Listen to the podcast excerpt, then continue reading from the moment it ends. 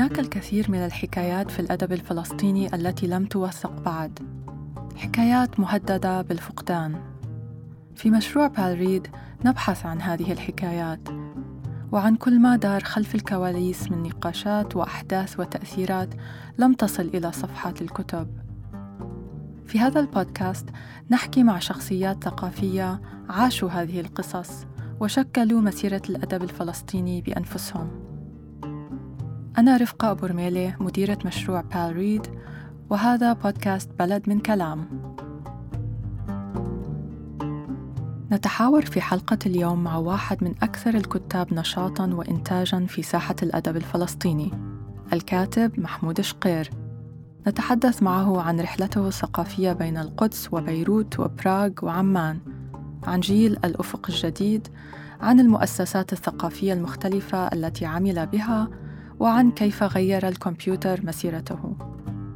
اشتهر شقير بكتاباته للقصة القصيرة لكنه قدم أيضا إسهامات في الرواية والسيرة والأدب الساخر وأدب الأطفال واليافعين ونشر أكثر من سبعين كتاب من بداية الستينيات. حاورته أسيل دزدار في بيته بجبل المكبر في القدس.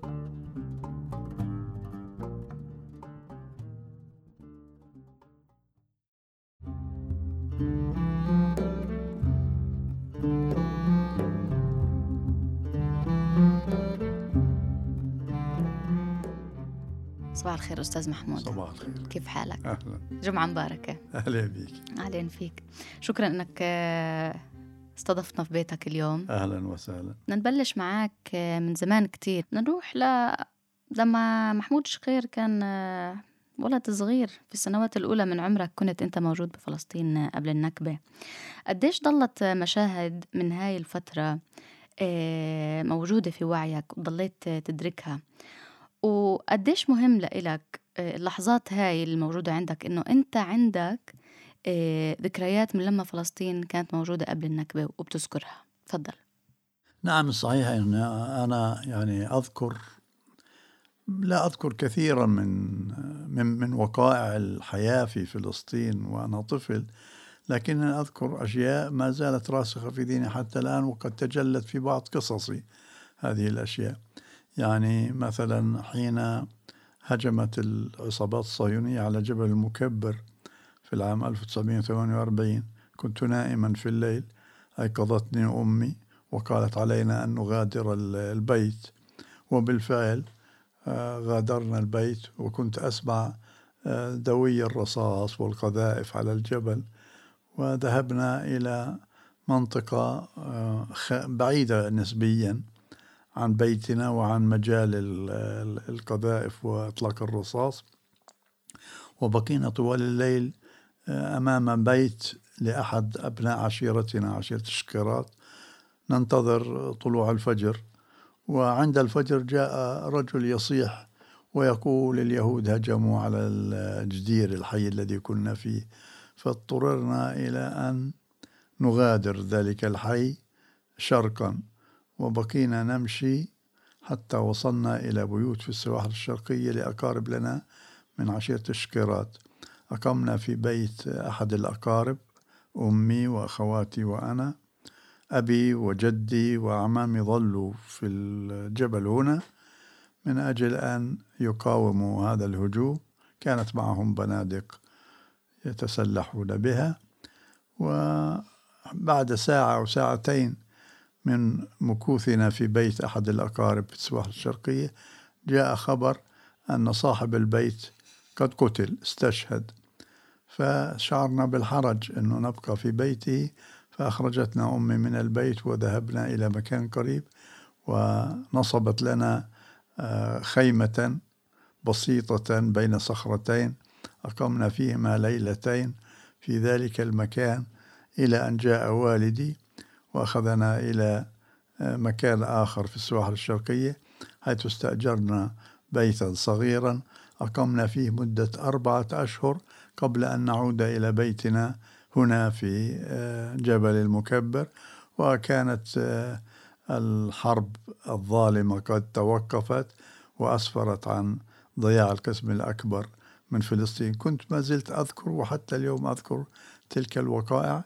وقد انعكست في قصصي التي كتبتها في ستينيات القرن العشرين. كتبت إنك آه، ما بتتذكرش إنك قرأت كتاب خارج الإطار المدرسي والديني حتى وصلت للمرحلة الثانوية. شو اللي دفعك آه، للقراءة في هذيك اللحظة لما وصلت للمرحلة الثانوية وتعرفت على كتب جديدة؟ وبتتذكر شو اللي قرأته وشو أو مين هم الأشخاص اللي لعبوا دور في جذبك للقراءة؟ يعني أنا في الصف السادس الابتدائي كان عمري 12 سنة. أذكر أنه أستاذ اللغة العربية آه، أصد أطلع كتب من المكتبة مكتبة المدرسة ووزع علينا كل واحد نسخة من كتاب. أنا طلع نصيبي كتاب اسمه العرندس ما زلت أذكره حتى اليوم.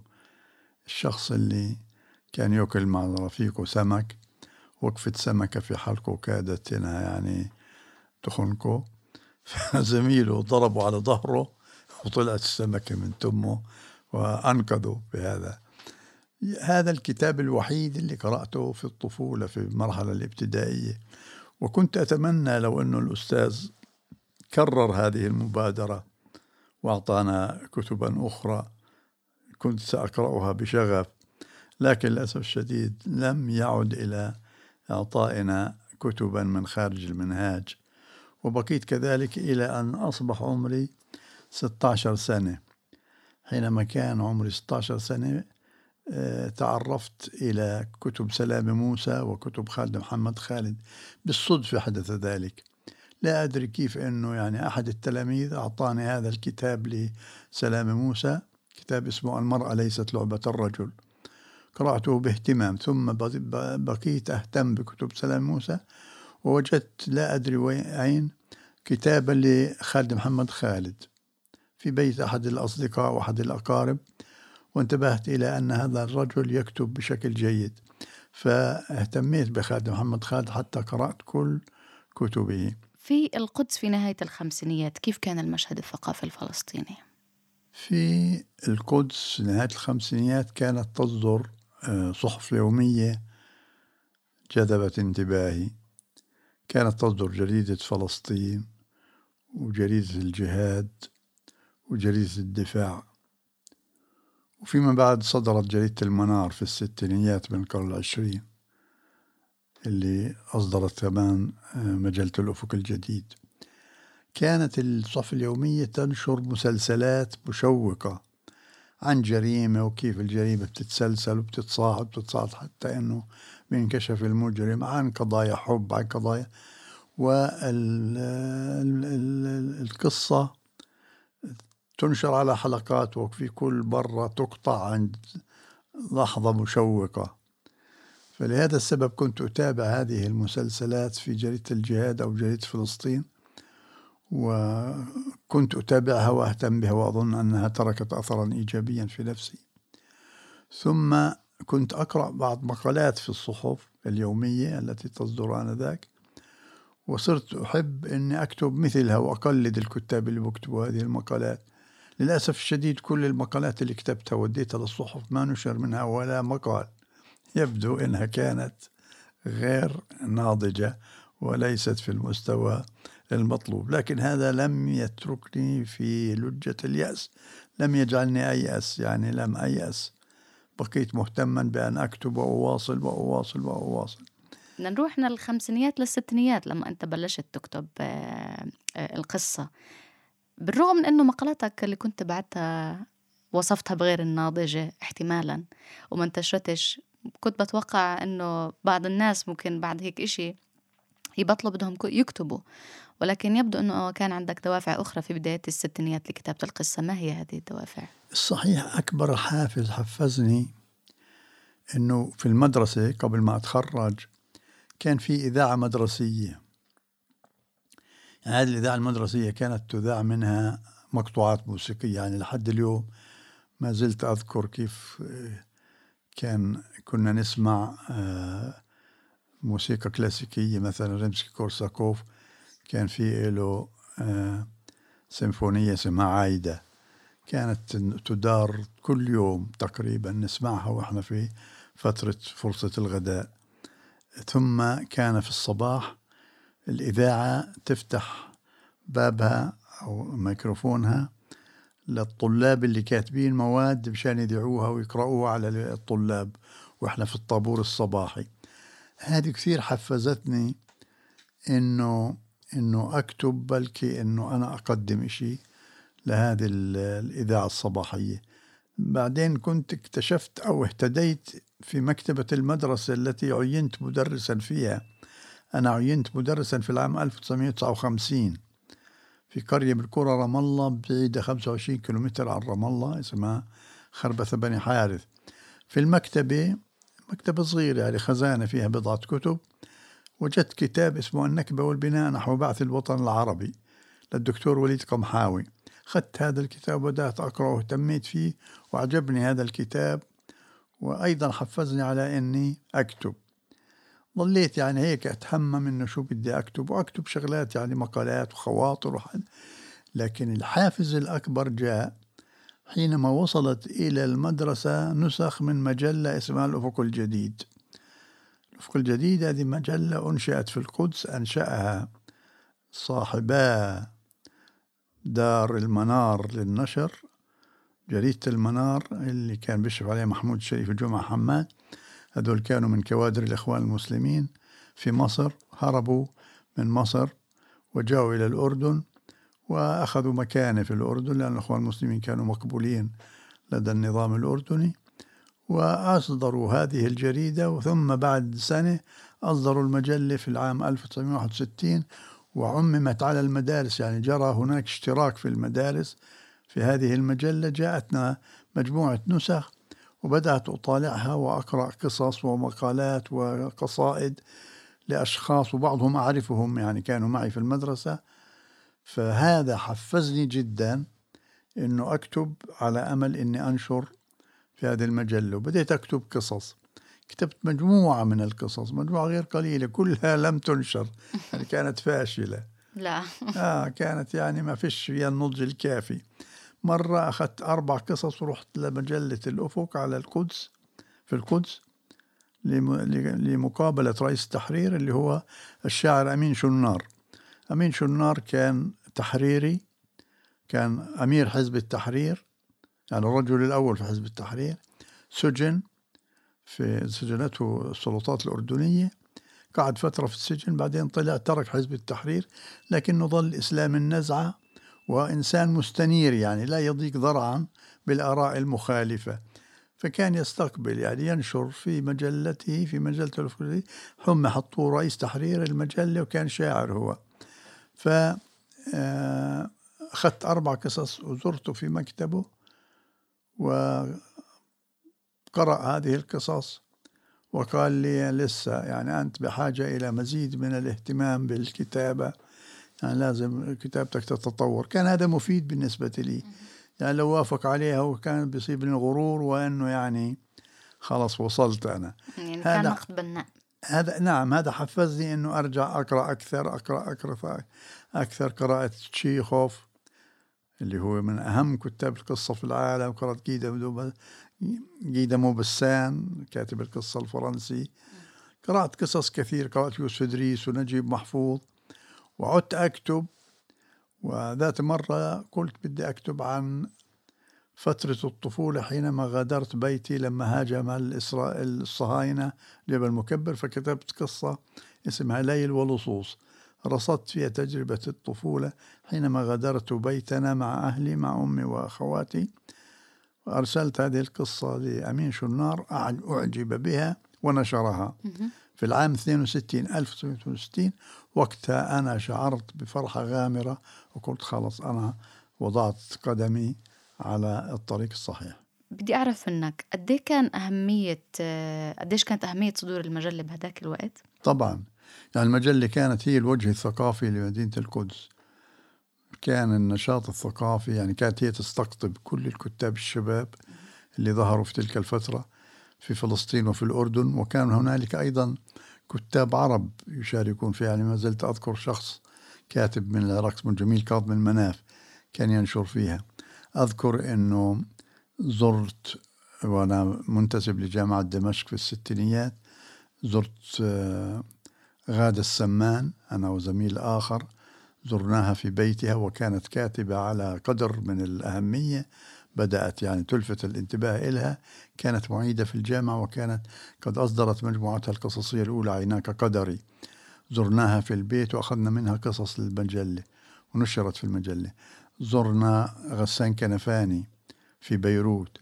أيضا طلبنا منه أنه يعطينا قصص للمجلة وعد لكن كان أشغاله كثيرة واهتماماته كثيرة ولم يرسل أي قصة إلى المجلة لكن كنا معجبين بغسان ومتأثرين به إلى حد كبير. بالنسبة للمستوى الصحيح حينما أعود إلى الأفق الجديد وأقرأ النتاجات اللي صدرت في الستينيات أجد أنها نتاجات جيدة يعني. بالنسبة لذلك الجيل هي نتاجات جيدة ومستواها جيد.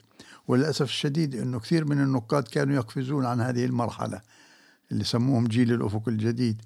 لكن في هنا في نقاد اهتموا فيها وكتبوا عن الدكتور محمد عبيد الله ناقد موجود في الأردن أستاذ جامعي وأكاديمي شاعر أديب.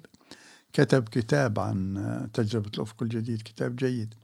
أيضا خالد غيث دكتور خالد غيث كتب عن نعم. هذه التجربة. انضمامك للحزب الشيوعي هزيمة السبعة وستين والاعتقال كيف كل مرحلة أثرت عليك؟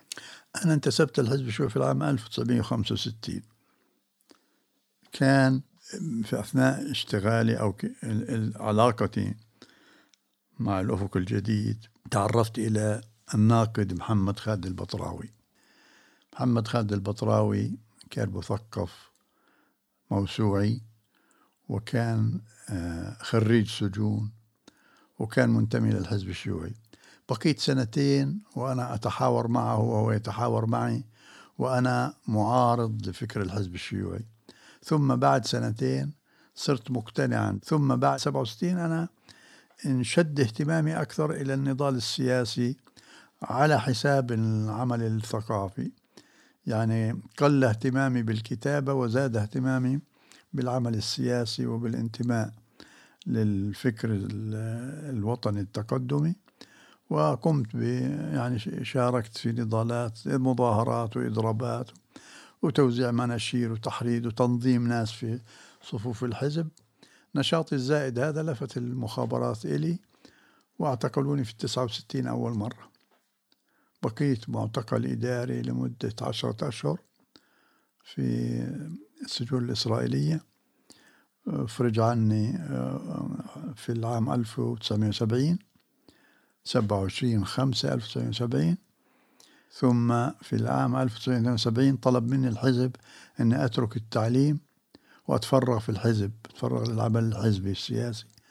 فعلا طلعت من الوظيفة وتفرغت للعمل السياسي. في الثلاثة وسبعين تعرضت لاعتقال لكن لم يظفروا باعتقالي. كنت في بيت للأقارب وأجوا على البيت ليعتقلوني مالكوني في البيت. في الأربعة وسبعين اعتقلوني. اعتقلوني من الشارع انتبهوا إنه بجوز ما بكاش في البيت لما يجوا على البيت. رصدوني وأنا طالع بدي أطلع على القدس على الشارع. مسكوني وأخذوني على المسكوبية بقيت عشرة أشهر معتقل إداري. ثم أبعدت إلى لبنان في العام 1975 بقيت 18 سنة في المنفى.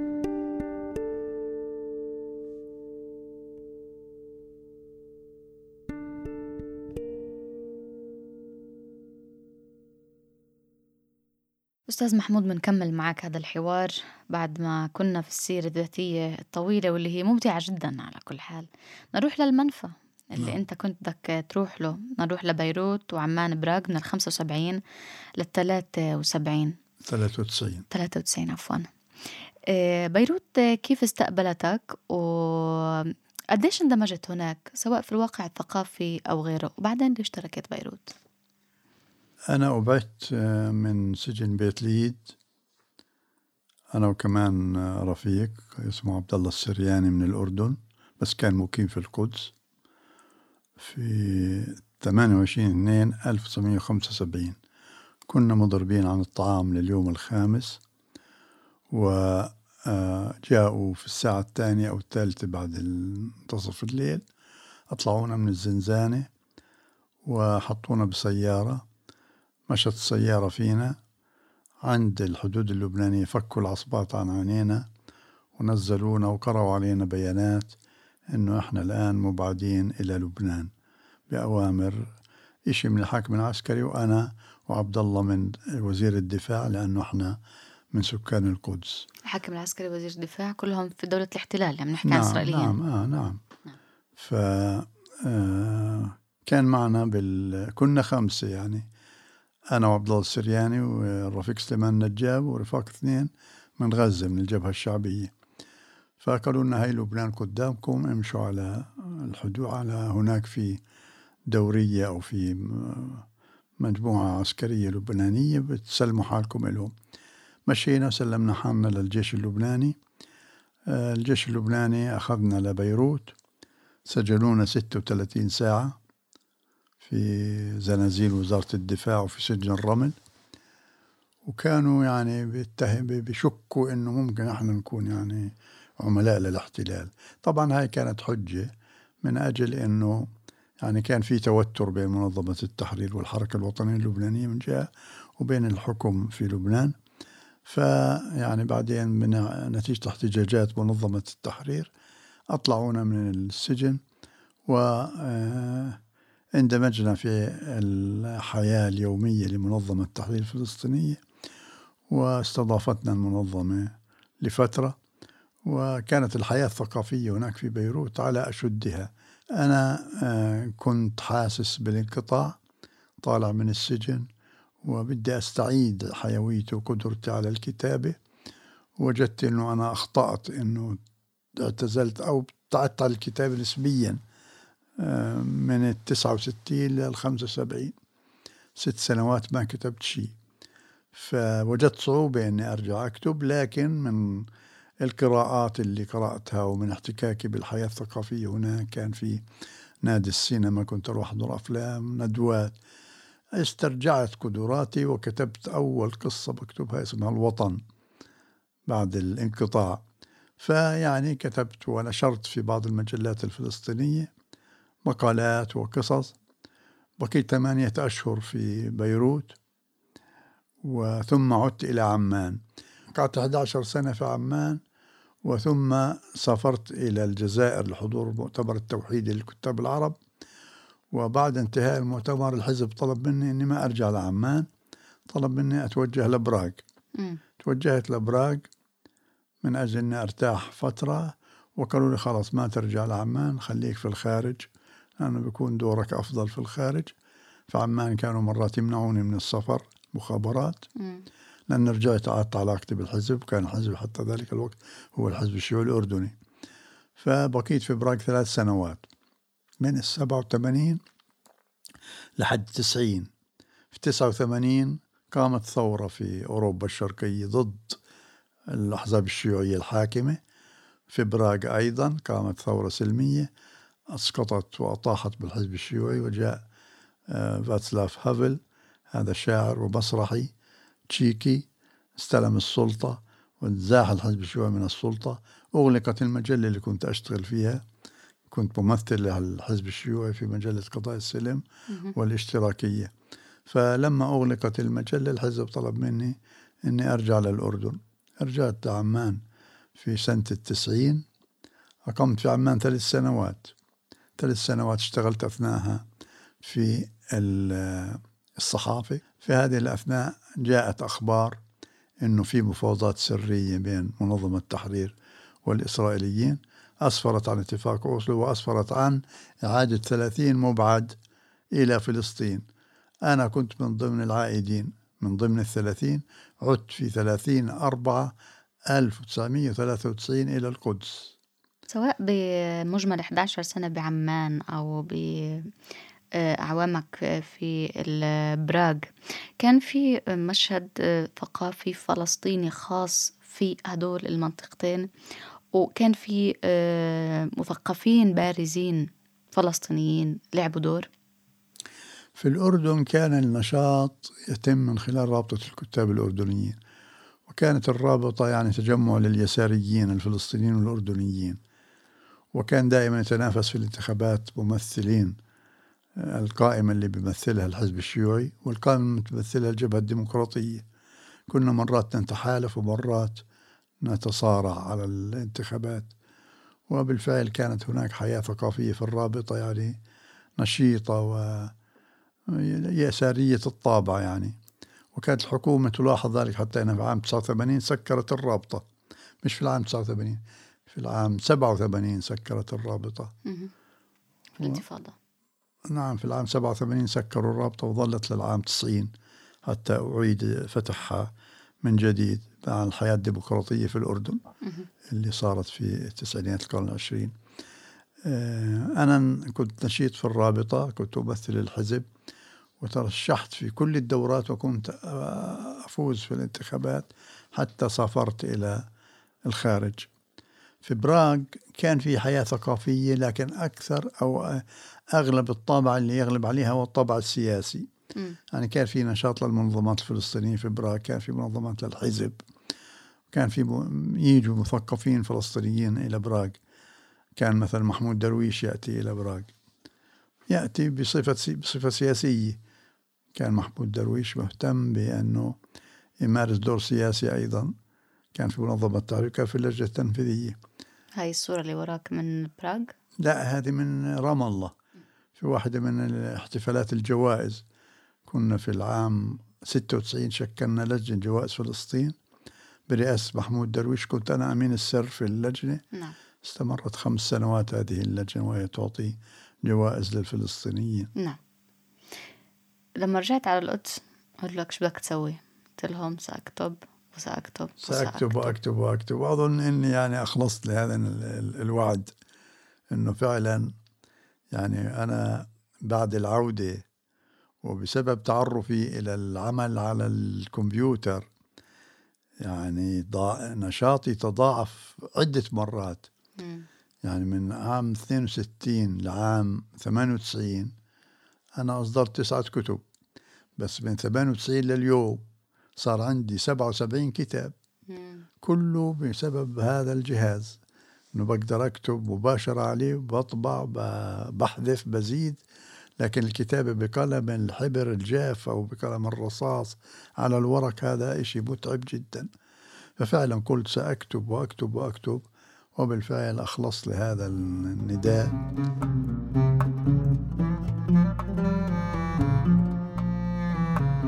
بعد أوسلو. بدنا نروح للصورة اللي مش موجودة في البيت اللي أنت كتبت عنها. صورة شاكيرا من مجموعة قصصية بنفس العنوان صادرة عن مؤسسة الدراسات العربية 2003 بتحب تقدم النص قبل قراءته؟ هذا النص أنا آه، كتبته في العام 2003 كنت أنا والعائلة في إيلات وكنا عائدين إلى القدس وكنا في طريقنا آه، بدنا نميل على محل نشتري سمك. فميلت أنا وابني عصام كان معنا. ميلنا على المحل البائعة كتبت وصل لعصام قالت له شو الاسم؟ قال لها عصام شكرات فهي حبكت معها إنه شكرات شكيرة ذكرت قالت بتعرفوا شكيرة؟ كنا لا نعرفها بنسمع أغانيها. فحبكت معي إنه يعني ما دام في هذا التوافق بين الاسم والاسم بدي ألعب على هذا التوافق وأكتب قصة. ففعلا كتبت القصة وقبل قبل ما أكتبها على الكمبيوتر كتبتها في دماغي. م. يعني كنت في المستشفى فكنت في الغرفة بجانبي مريض بشغلوا عليه جهاز أكسجين طول الليل ببربر الجهاز. ما عرفت أنام يعني بطلع صوت. بطلع صوت هذا الجهاز. مية المية بتطلع جهاز بتطلع صوت. فما ما قدرت أنام فبديت أفكر في القصة. كتبتها في دماغي وأنا قالك مش عارف أنام. بعدين سجلتها على الكمبيوتر قصة صورة شكيرة تفضل أستاذ اقرأ لنا المقطع. صورة شكيرة للمرة السابعة يرابط ابن عمي على باب مكتب الداخلية الإسرائيلية لتجديد الوثيقة التي لولاها لما استطاع السفر عبر المطار. اعتاد أن يأتي في الساعة السادسة صباحا. يفاجأ بطابور طويل من الناس الذين جاء بعضهم بعد منتصف الليل بقليل. أخيرا لجأ إلى منظمة إسرائيلية غير حكومية.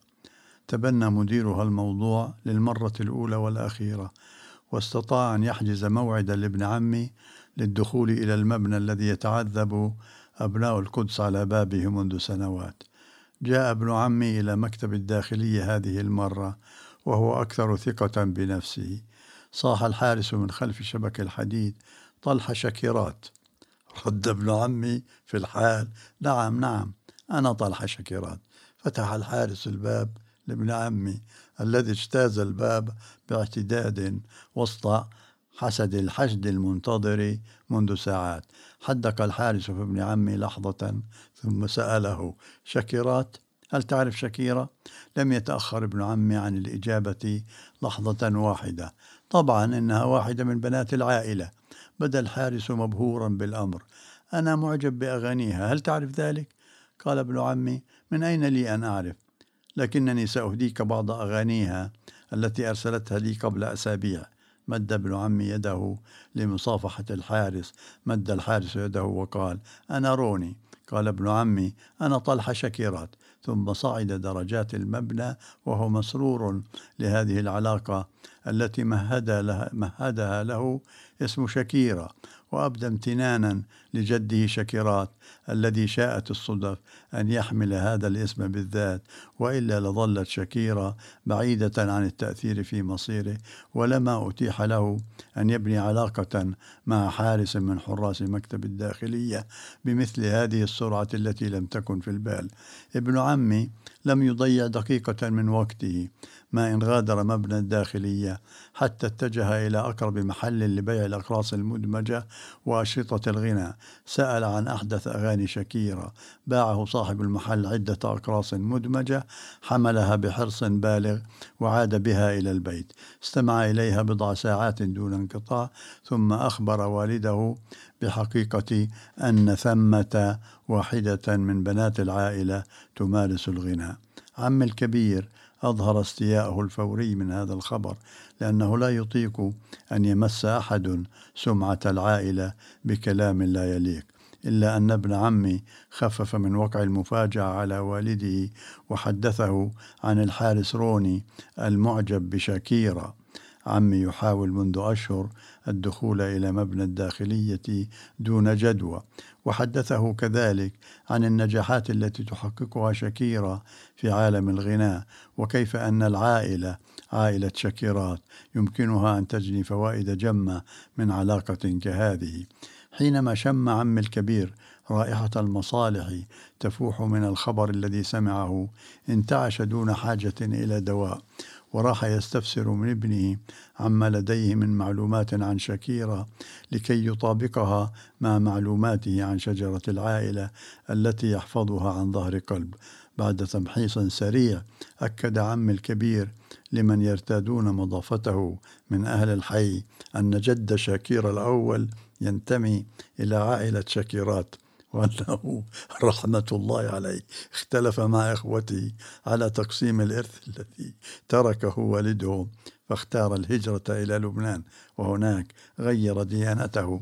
حينما أحب حتى الجنون امرأة لبنانية جميلة تنتمي لديانة لديانة سيدنا عيسى عليه السلام ثم تزوجها وأصبح له منها أولاد كثيرون ظلوا يتناسلون حتى جاء إلى الدنيا.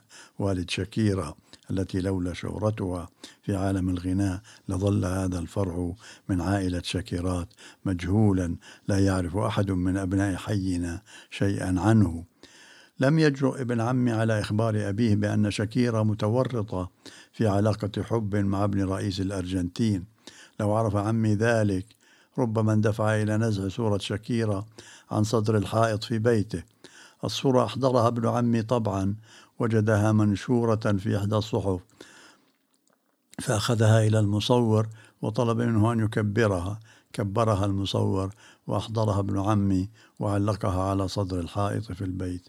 أيقن عمي الكبير أن الحارس روني سيستقبله ويأخذه في الأحضان.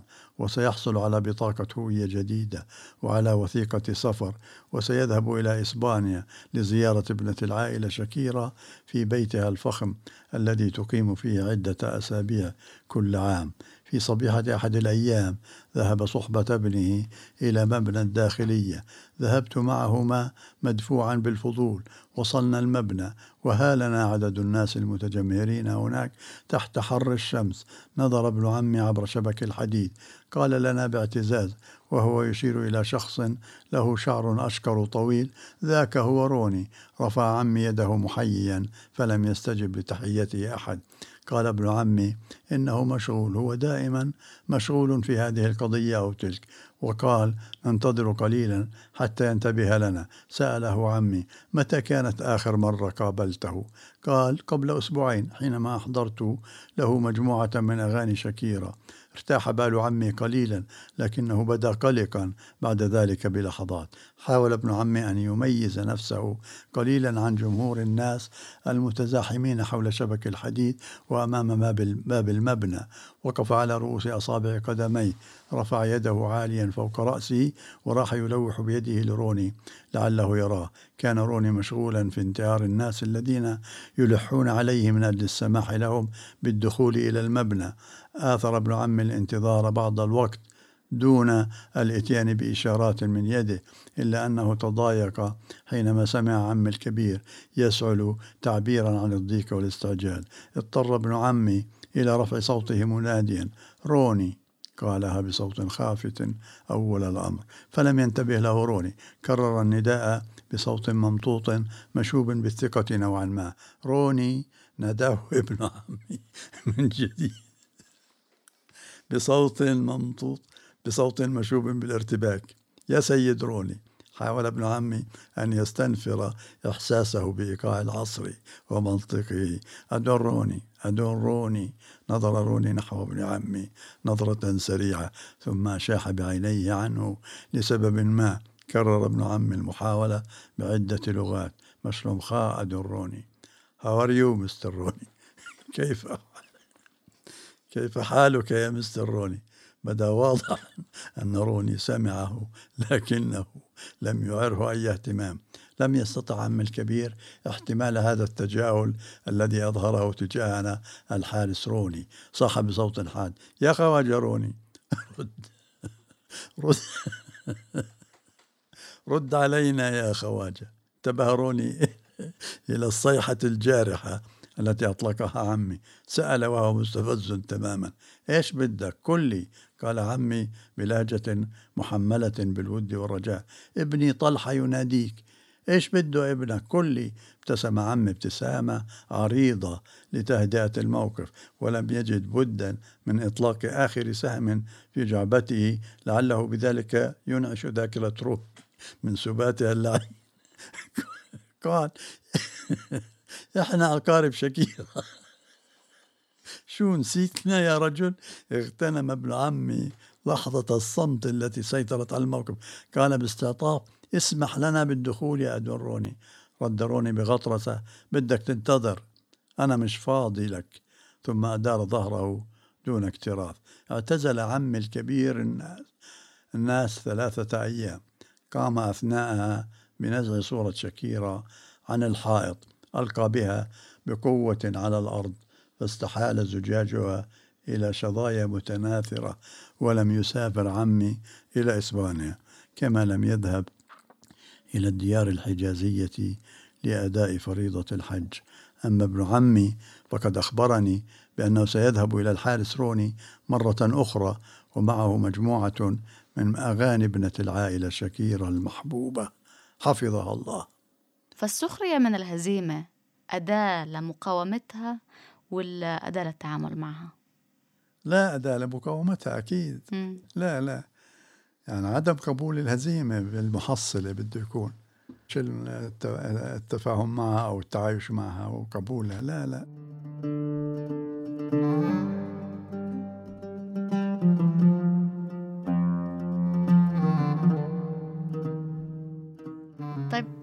أروح معك من هذا النص الجميل الإبداعي لنص مهم جدا في الحياة الثقافية الفلسطينية كلها وبحياتها كمان نص رجال في الشمس لغسان كنفاني أه شو قصتك مع هالكتاب؟ إمتى قريته وقديش أثر فيك؟ صحيح أنا يعني لما ظهرت هذه الرواية في العام 1963 كانت بالنسبة لنا إحنا جيل الأفق الجديد اللي كنا عايشين في القدس كانت شيء مدهش. يعني رواية فيها تكثيف فيهاش ثرثرة فيهاش تطويل وفيها رؤية جديدة للقضية الفلسطينية. يعني كانت النظرة السائدة بعد 48 نظرة تفجع وحزن ولوعة على فراق الفردوس المحبوب وفردوس الضائع ونوع من الحنين وإلى آخره. غسان كنفاني وضع المأساة في إطارها الصحيح. إنه آه، هو آه، كما روى لي آه، صديقي وصديقه محمد خالد البطراوي الذي عاش معه في الكويت في بيت واحد قال إنه واقعة حقيقية صارت وعرفها غسان إنه كيف فلسطينيين حاولوا يهربوا حالهم في داخل خزان وماتوا. الآن غسان أخذ هذه الحادثة وصنع منها رواية. يعني في البعض ممكن يقول إنه يعني ما دام الحادثة صارت بيقدر هو خلص صاغها ببراعة وأعطاها دلالات. يعني مش مساله بسيطة إنه بس تسمع حادثة تصوغها وتسويها أدب تسويها رواية. بدك تتعب عليها. السهل الممتنع في هذه الرواية يعني يكتب بأسلوب سهل. سهل فعلا وممتنع فعلا. لكن في صياغة أدبية. كيف؟ في تصوير للمواقف الدقيقة بشكل جيد في استبطال لداخل الشخص دواخل الشخصيات. أيضا هذول الفلسطينيين ثلاثة لاحظوا إنه من ثلاث من ثلاثة أجيال جيل الشيوخ أبو قيس اللي عاصر النكبة جيل الشباب أو الكهول وجيل الأطفال. ثلاثة دخلوا في هذا الخزان وراهم أثبت يعني عرضهم آه، غسان للتجربة وظلوا خانعين ومستسلمين. لأنه الوضع اللي هم فيه وضع لا يشجع الوضع اللي رايحين عليه في أمل إنه يعني يقدروا يحلوا مشكلاتهم الاقتصادية. فكانت ذروة الرواية في السؤال الأخير لماذا لم تدكوا لماذا لم يدكوا جدران الخزان؟ وهذا السؤال فيه إرهاص بضرورة إنه الفلسطينيين لازم يدكوا جدران الخزان لازم يثوروا. وفعلا هو كتبها ونشرها بال 63 في ال 65 قامت الثوره الفلسطينيه الأولى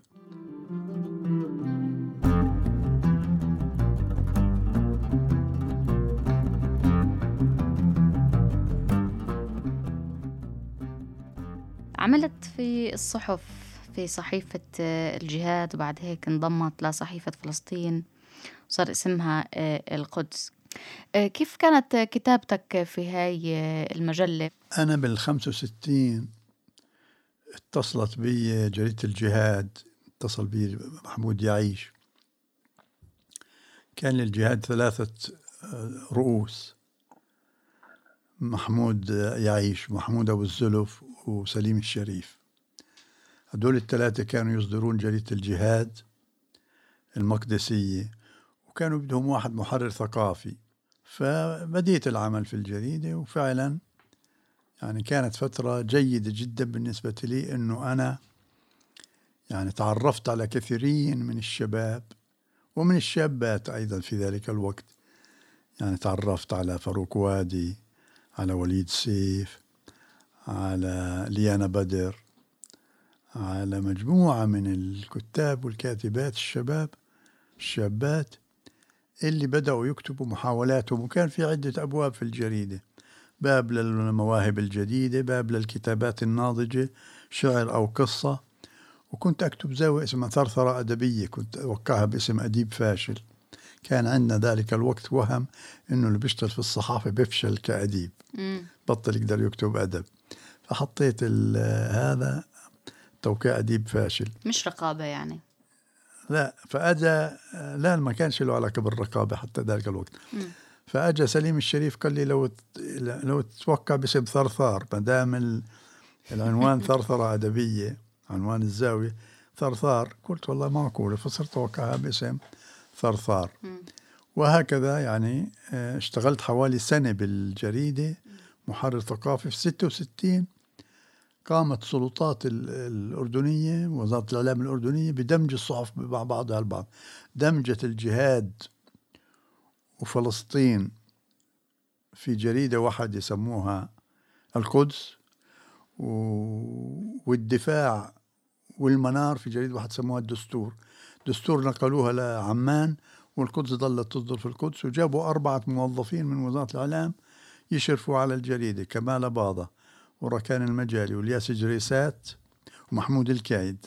فظل هذا الأمر لحد السبعة وستين توقفت الجريدة سنة. القدس. مم. وصرت تكتب بصحيفة الفجر في السبعينيات باسم مستعار.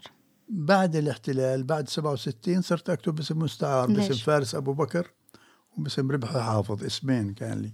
ليه؟ لأنه الاحتلال صار بحاسب على المطبوعات على المنشورات. يعني في الفترة الأولى الاحتلال كان بحاسب على النشاط الأدبي. إذا واحد بكتب قصيدة تحريضية أو قصة فيها تحريض بحاسب عليها. فوجدت أنه من الأسلم أني أنشر بأسماء مستعارة فنشرت بهذين الاسمين. في وزارة الثقافة في نهاية التسعينيات أشرفت على دفاتر ثقافية. صحيح. شو كان دافع الوزارة لإصدار هاي المجلة وعن شو كانت؟ يعني كانت الوزارة الآن وزارة الثقافة بهم ما يكون في مطبوعة ثقافية تصدر عنها. فأصدرنا دفاتر ثقافية كانت مرات يكون عنها جريدة ثقافية ومرات يكون عنها مجلة. كانت شهرية تصدر في حوالي أربعين صفحة ومصورة كان كنا ننزل صور فيها مع المقالات. كنت المشرف العام وكان رئيس التحرير زكريا محمد. استقال زكريا محمد فأنا استلمت رئاسة التحرير والإشراف العام. ظلت لحد 2000 وقفناها وقفناها لأنه صارت الانتفاضة الثانية. وداهمت سلطات الاحتلال ومقر الوزارة ودمروا المقر من الداخل نعم. فوقفنا المجلة وما عادش تصدر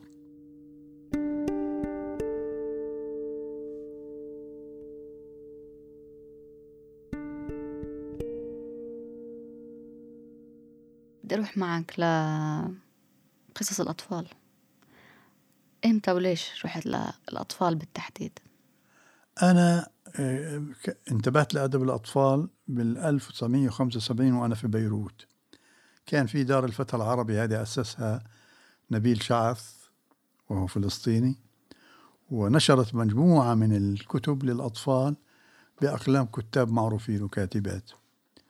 فهذا حفزني أنه أنا أكتب للأطفال. فكتبت قصص للأطفال نشرت في مجلة أسامة وهي مجلة سورية للأطفال كان رئيس تحريرها الكاتب السوري المعروف زكريا تامر.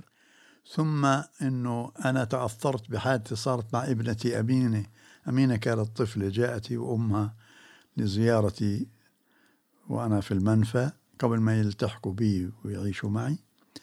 فرحنا أنا وزوجتي على الاتحاد السوفيتي لرحلة استجمام تركنا أمينة عند جدتها في الأردن. فوإحنا راجعين من الاتحاد السوفيتي المرافقة اللي كانت معنا أعطتنا هدية لأمينة. يعني لعبة هيك زي سفينة. بس أنا حولتها في القصة لعروس. أمينة حملت العروس وروحت على الجسر والجندي على الجسر أعطى أمينة حبة شوكولاتة ترددت تأخذها ما تأخذها طلعت على ملكة أمها ساكتة. أخذت حبة الشوكولاتة الجندي مسك العروس وهزها لكي ثقيلة قال شو خبيته بجواها أنتوا الفلسطينيين بتخبوا متفجرات. مزق اللعبة. أمينة صارت تبكي. هو رمى أجزاء اللعبة على الأرض. أمينة لمت أجزاء لعبتها عن الأرض. انتبهت لحبة الشوكولاتة في إيدها رمتها على الجندي ومشت مع أمها. فهي كانت يعني القصة الأهم اللي كتبتها للأطفال بعدها انفتح الباب لمزيد من الكتابات الآن عندي حوالي خمسين كتاب للأطفال نعم. وللفتيات والفتيان بين قصص مجموعات قصصية وروايات. بدي أروح معك لمسلسل إبراهيم تقان من الأعمال التلفزيونية اللي اشتغلت عليها وأنت في عمان. قديش هذا المسلسل أعطاك فرصة آه، إنك تحكي مع ناس عرفت إبراهيم طقان وقد هذا الإشي فرق معك سواء بالمسلسل أو للكاتب محمود شقير. أنا أكثر إشي احتكيت بفدوى أخت إبراهيم. يعني التقيت مع فدوى لقاءات عديدة لأنها هي يعني كان إبراهيم أستاذها وكانت متأثرة فيه وهو اللي خلق منها شاعرة يعني تبناها وثقفها وأعطاها كتب. وحرص عليها ودار باله عليها حتى إنها يعني أصبحت شاعرة مهمة. فلقاءاتي كانت مع فدوى في الأساس ثم قراءتي لإنتاج إبراهيم ديوان إبراهيم وسيرته. كل هذا ساهم في أنه أنا آه، أكتب هذا المسلسل. آه، حكيت لي أنت عن غسان كنفاني لما التقيته بال 65 آه، أكيد كان مشهور وقتها كتير صح؟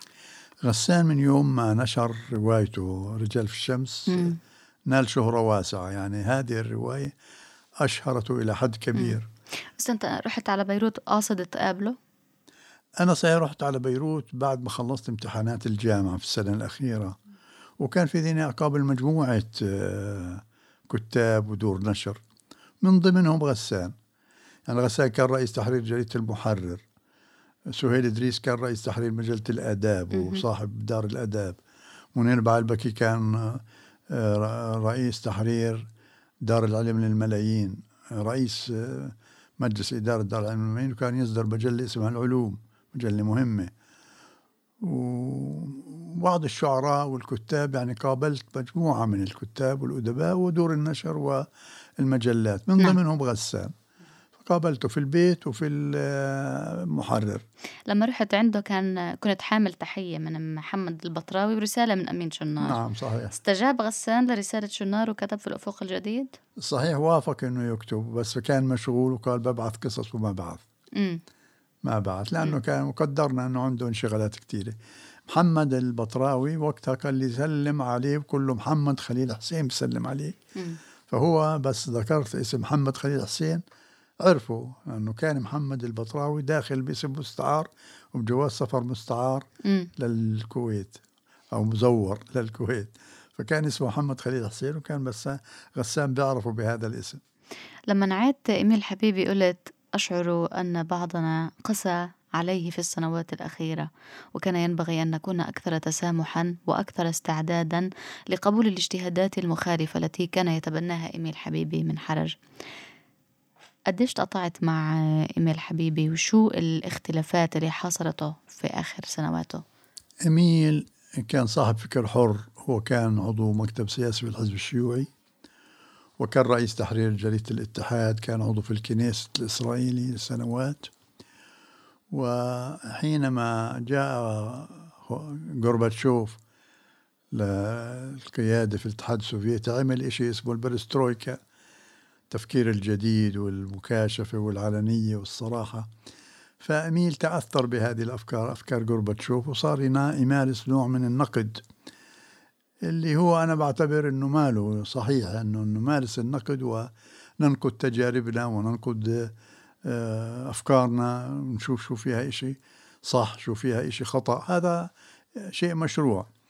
بعض رفاق إميل ما تقبلوا هذا النقد الصريح.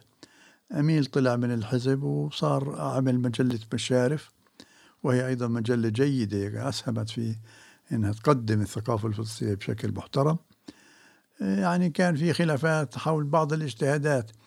من ضمن المسائل اللي أثيرت حول أمين لما قبل جائزة الدولة في إسرائيل. أخذ جائزة الدولة. أميل كان رأيه أنه يأخذها لأنه في هذا يعني إثبات وجود للثقافة الفلسطينية أن تفرض نفسها على دولة الاحتلال.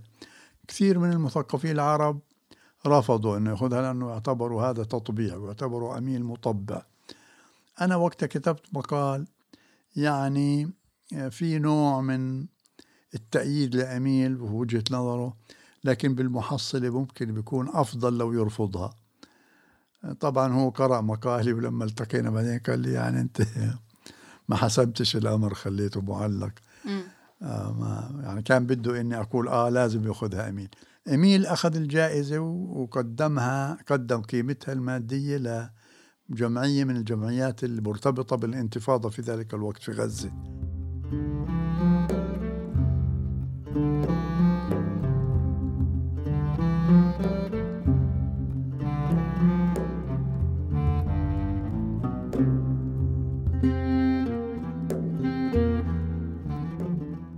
كتير مكتبتك. تسلمي. منحصرة فقط في هاي الغرفة لا ولا؟ في في غرفة النوم. قد هيك مرتين. والله. وفي, كم؟ وفي الصالة في كتب كثير في كتب وفي كتب هون تحت الجوارير وفي كم كتاب في؟ كتب برا في خزائن برا. والله ما عديتش قديش بس كثير في عندي كتب. وكثير أت- تبرعت بكتب يعني. ما ضلش محل إنه أحط الكتب. ما ضل محل. يعني أنت ما عندك نظام معين في ترتيب هذه المكتبة؟ إيه الكتاب اللي بيجي بحطه على الرف هذه مشكلتي. هذه مشكلتي. لا أرتب كتبي ويوم بدي كتاب بهلك وأنا أبحث عنه. يعني أذكر مرة إني كنت ببحث عن كتاب البدايات ليعقوب زيدين. بدي أخذ منه فقرة في كتاب بعده عن فؤاد نصار. فبدور على الكتاب بكل هذا يعني قلبت المكتبة كلها وما وجدته ابنتي باسمة. قالت أنا ببحث عنه بحثت عنه لقيته هون قدامك. آه والله. وهي أظن أنا أنا مخبيه هون مشان يعني ما. ما أتوهش عنه. قد تنقلك من بيت لبيت ومن مدينة لمدينة خرب على مكتبتك. كثير. إذا أصلا يعني إذا أنت من وأنت صغير عندك مكتبتك. أنا مكتبتي وأنا في المدرسة. يعني لما تخرجت وبديت أشتري كتب وبديت أكتب في الأفق الجديد هذه المكتبة تركتها بقى وراي لما أنا اعتقلت. فالوالدة يعني لعبت فيها لعبة ذات ليلة لما أجوا يعتقلوني ب 69 اعتقلوني وأخذوني على السجن. ثاني يوم الوالدة خافت يرجع يفتشوا الكتب. الوالدة لا تقرأ ولا تكتب بس استعانت بزوجتي وبن بأختي الصغيرة إنه تعالوا شوفوا لي عناوين هالكتب. فصارت كل كتاب عليه صورة واحد زي ماركس ولينين بدون ما تعرف أساميهم بس شايف هيك كيف عينيهم وكيف لحاهم. تحط على جهة أي كتاب تشك في عنوانه له علاقة بالصهيوني بالصهيوني تحطها أحرقت قسم كبير من كتبي. خوفا علي إنه يجوا يفتشوا ويأخذوا الكتب ويقعد يعني شكله حجة ضدي. هذا جانب. وبرضه ضاع كتب. يعني لما أنا لما أنا وبعدت صار حدا يأخذ يقرأ وما يرجع فضاعت المكتبة. لما عدت من اللي بعد وجدت عدد قليل من النسخ من كتبي. وأنا في عمان سافرت لبراك كان عندي مكتبة كبيرة في البيت تركتها كلها. فقسم منها قسم كبير منها ظل هناك عند في بيت أختي في الزرقاء. آه، جابت لي زوجتي على براغ عدد من النسخ اللي يعني كان ضروري تكون عندي. لما غادرت براغ ورجعت على آه، عمان كمان كان عندي مكتبة أغلبها ظل هناك. لما طلعت من بيروت لعمان في الخمسة وسبعين كنت اقتنيت كتب كثيرة ظلت هناك. وهكذا. لما جيت من عمان لفلسطين في الثلاثة وتسعين العودة أيضا سويت آه، رف كتب وعبيته كتب في البيت اللي ظل إلي هناك. بعدين ما بدري شو صار فيها تركت قسم من الكتب عند أختي. ذات يوم آه، زوج أختي أجى على فلسطين جاب الكتب معه جبركوها على الجسر. دفعوا غرامة عليها وأجت الكتب. بس قسم من الكتب مش كلها. يعني علاقتي بالكتب فيها اهتزاز وفيها اضطراب بسبب اضطراب حياتي طبعا. وتنقلي من مكان إلى مكان. مم. الآن هي المكتبة موجودة أرجو أنها تظل ثابتة. إن شاء الله بتضل إن شاء الله. أستاذ محمود الساعة الآن الواحدة إلى عشر دقائق. ونحن في منزل حضرتك في بلدة جبل المكبر في العاصمة الفلسطينية القدس وأنهينا هذا اللقاء. شكرا جزيلا أهلا لك. وسهلا. شكرا لك. شكرا لكم. شكرا. مشكور. شكرا. يعطيك ألف عافية. أهلين. شكرا.